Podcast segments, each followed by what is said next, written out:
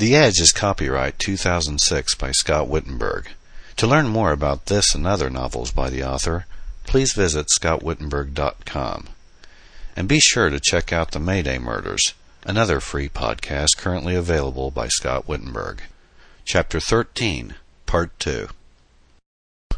In a few moments, the figure was close enough for Adam to make out its features. To his surprise, he discovered that it was a girl, an obviously beautiful girl.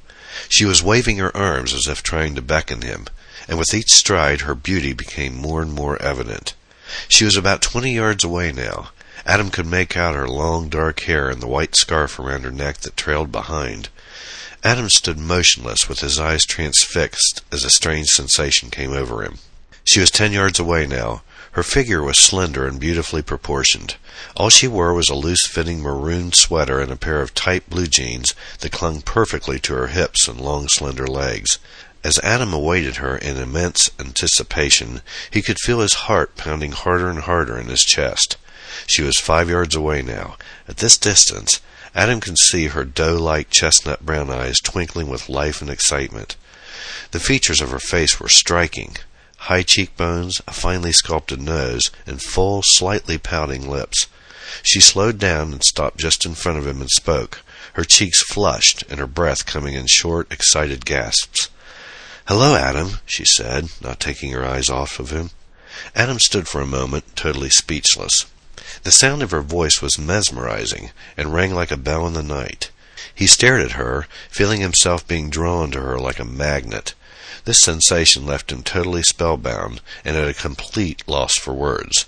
As he continued staring into her eyes, they seemed to melt into an inviting pool of heaven for him to join her in. Her eyes somehow gave him the reassurance to speak.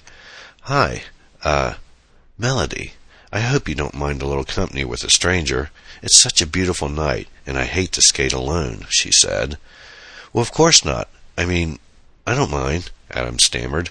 Where did you come from, anyway? Another planet, she chuckled.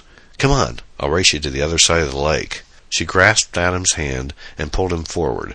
Bewildered, Adam held onto her hand and followed her lead. Instead of breaking away, she continued holding his hand as the two skated side by side toward the other end of the lake. The mere touch of her warm hand in his own left Adam in a state of euphoria, in spite of the many questions he wanted answered. How do you know me? he asked. I've watched you from afar, you might say. I'd never had the nerve to actually come up to you and introduce myself until tonight. Finally, I just told myself, tonight's the night. So here I am. But where have you seen me before? Why, at your gigs when you've played with your band. I think you're a great singer, by the way, and I simply love the songs you write. Adam was totally confused now. What gigs? I don't remember ever seeing you before in my life. Melody smiled. You just haven't noticed me. But I've been there. Adam thought for a moment. Nope, he decided. He could never miss this girl's face in a crowd. She had to be making this whole story up. Something very weird was going on here. Come on, tell me where you're really from, he demanded. Melody suddenly stopped and faced him. Her voice was both urgent and pleading as she spoke. Does it really make any difference where I'm from? Can't we just be together tonight and fulfill my fantasy? For years I've dreamed of this moment, and it's finally happening. But to answer your questions would mean to ruin everything. I know that you don't understand any of this, and the fact is, I'm not really sure I understand myself. But let's not waste time pondering it. Let's just let whatever happens happen, okay? As she spoke, Adam found himself becoming oddly relaxed and at ease. For some reason, the things she just said made some kind of sense, though he didn't know why or how. From the note of urgency in her voice, he had a weird feeling that his time with her would be brief, and that he possibly would never see her again after tonight. He didn't know why this was so, but the feeling was so strong and intense that he decided best to follow his instincts. Okay, no more questions. But don't think it's going to be easy. Don't worry, I'm not going to give you enough time for any more questions, she declared with a coy smile. Do you by any chance have anything to drink? Melody's smile warmed to Adam's spirits even more. Sure I do. I got a six pack on ice near the fire. Terrific, Melody bubbled, giving his hand a quick squeeze. I'm dying of thirst. Adam returned her squeeze. Well, we can't have that. Let's go. Hand in hand, the pair stated in unison toward the glowing fire at the inner end of the lake. Before long, Adam could feel a tingling sensation throughout his entire body that nearly overwhelmed him. The mysterious aura emanating from the stunning stranger made him feel elated and absolutely clueless at the same time. As they skated in silence through the dancing snowflakes, he kept looking over at her, half expecting her to vanish into thin air at any moment. He couldn't believe how ecstatic he felt right now, and as he recalled her professed fantasy of being with him, he realized how ironic that seemed. How many times had he fantasized about being with someone just like her? Adam smiled to himself. Whose fantasy is this, anyway? Adam glanced over at her again. She was looking straight ahead with a sort of half smile on her face, and he began wondering what she was thinking about behind those lovely brown eyes. Her expression revealed genuine content, but at the same time a sort of semi confidence, as if she wasn't fully in control of herself. Adam considered this for a moment and wondered if vulnerability was what he saw in her face. He wasn't really sure. Whatever it was, he could sense that something was troubling her. He became aware of a tinkling sound and he looked down at her feet. Her ice skates were an immaculate white with little silver bells attached to the laces that jingled with her every stride. He again noticed the loose fitting sweater she was wearing, and a thought suddenly came to him. Aren't you cold? She looked over at him and smiled. No, not at all. Don't let yourself get too far away from me, or I surely will be. Well, we certainly won't let that happen, Adam declared. Hey, you're a pretty good skater, Melody said. I was practically born with a pair of ice skates on. I have an aunt who was determined to get at least one of her nephews into holiday on ice while I was growing up. I don't quite think I lived up to her expectations, though. It's just as well that you didn't. Otherwise, the rest of the world might have lost a great musician. Once again, Adam was taken aback at the praise she kept bestowing upon him for his music. He didn't mind it, though. Are you referring to me? Adam replied stupidly, never being very graceful at accepting compliments. You don't see anyone else around, do you? Well, not really, Adam replied sheepishly. The light from the fire glowed eerily in the snow-covered tree tops as they approached the edge of the lake.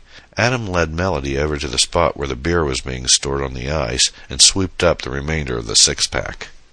Ah, still cold, he chuckled as he tucked the cans under his arm. Let's go over by the fire, Adam. It looks terribly inviting, Melody said, pulling him in that direction. Great idea, Adam replied. They skated over to the bank, hopped off the ice, and gingerly trudged through the deep snow over to the blazing fire. Music was still coming from the black 67 Beetle parked nearby, echoing mysteriously in the frozen winter night. Adam opened up two cans of beer and handed one to Melody. She took a sip and sat down on a log lying near the fire. She tugged at Adam's coat sleeve, beckoning him to sit down beside her. Adam needed no further persuasion as he sat down and put his arm around her. Melody snuggled up very close to him and leaned her head on his shoulder. For a few moments they sat in silence and stared out at the winter wonderland before them. It was beginning to snow harder now, and the tracks made by their skates on the ice were already beginning to disappear. The wind was also starting to pick up, and a large clump of snow fell from one of the snow-shrouded trees onto the ice with a dull thud. In the foreground to all of this, the fire glowed brightly and cast ethereal shadows among the drifts of snow on either side and beyond. Adam was utterly ecstatic as he realized the absolute beauty and perfection of the night with Melody's warm body next to his. Isn't it beautiful, Adam? she marveled gazing at him with eyes twinkling in the firelight. Adam returned her gaze. It's incredible. I've always loved winter, especially when it snows. There's something very special and magical about it. Melody took his hand and held it tightly on her lap. Adam gazed over and could see her clearly for the first time by the light of the fire. He realized that she was probably the most beautiful girl he had ever seen in his entire life, and that her beauty went far beyond her physical appearance. She possessed a beauty within that glowed in her very manner, and he could feel its warmth every time she spoke or merely looked at him. There was something mystical about her wide brown eyes that overwhelmed him completely, and at that moment, as he looked into them, he felt a bond between himself and her that he couldn't conceive. It was almost as if she knew everything about him, as well as things that even he himself didn't know. It was bewildering, but at the same time reassuring. He wanted to ask Melody about herself, but he had a feeling that the magic would disappear if he dared to become too inquisitive. Suddenly, she said, I hope I haven't disturbed your solitude by coming here tonight. I know how much you treasure your privacy. Adam gazed at her in utter amazement. I'm not that crazy about being alone, and I'd be lying if I told you I'm not glad that you came along tonight. As a matter of fact, to be quite honest, I'm very glad you're here.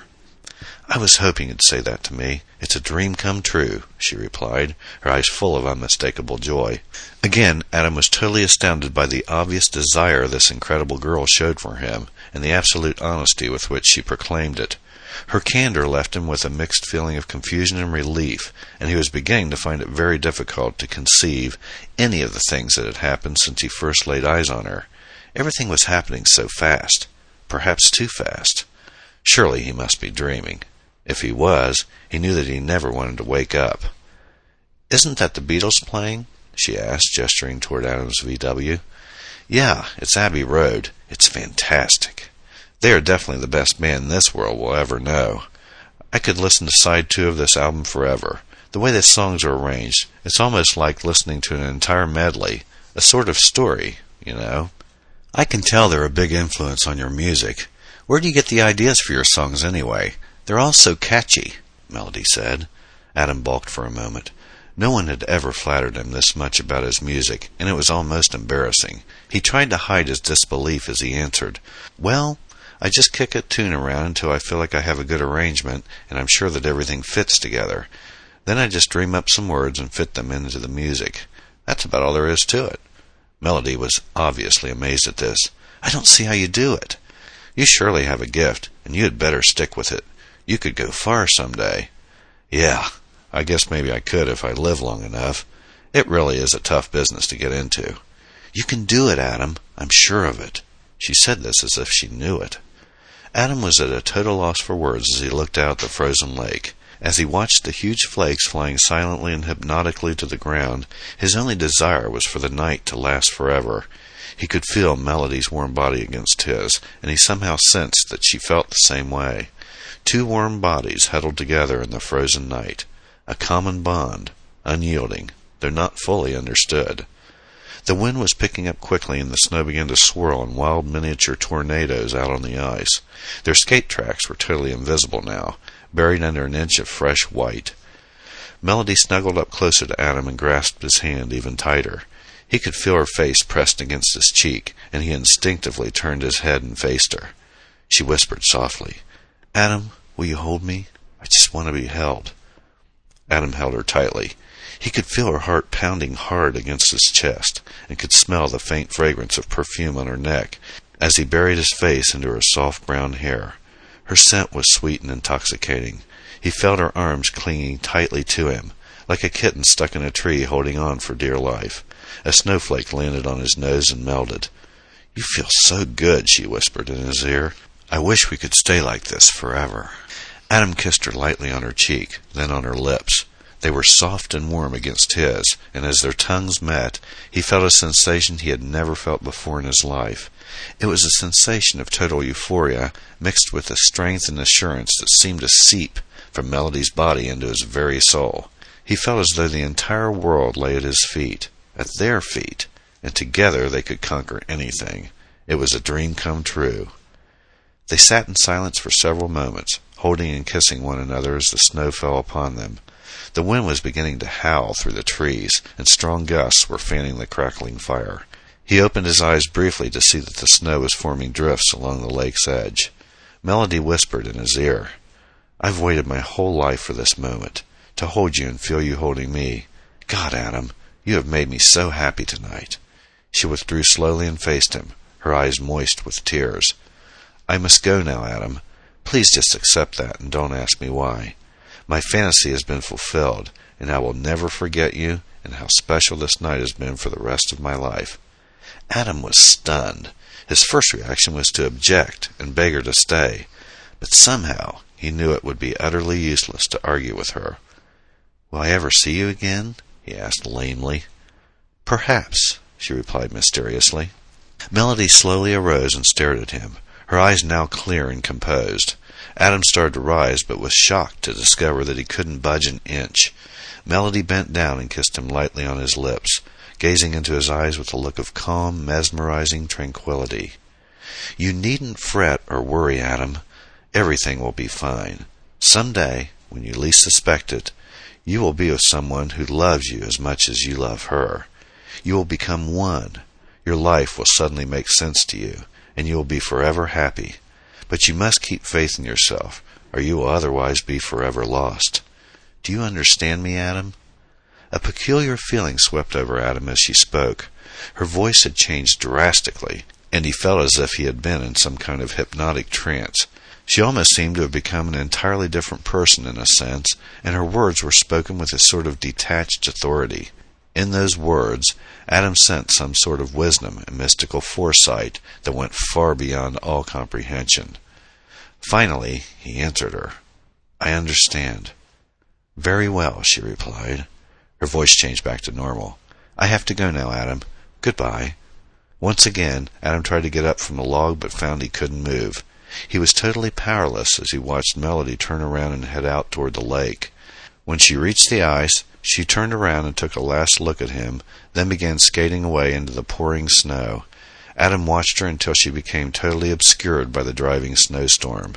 Adam spent the next few minutes of his life staring out at the blank white lake, wondering if he would ever meet a girl like Melody again. Then he recalled what she had told him, and he somehow felt that he would make that acquaintance in the future that was to come. Another day, another place and time. It's great to be alive, Adam called out loud to the empty winter night. But just as he spoke that last word, Adam felt an intense pain in his chest. He began gasping for air frantically, and his head started spinning as if he were going to pass out. Then his entire body became numb. His eyes clouded up as he suddenly realized that he was totally blind. He knew then and there that he was going to die. Adam took one last God given breath of air, then felt his body slump back into the snow. Everything went totally black.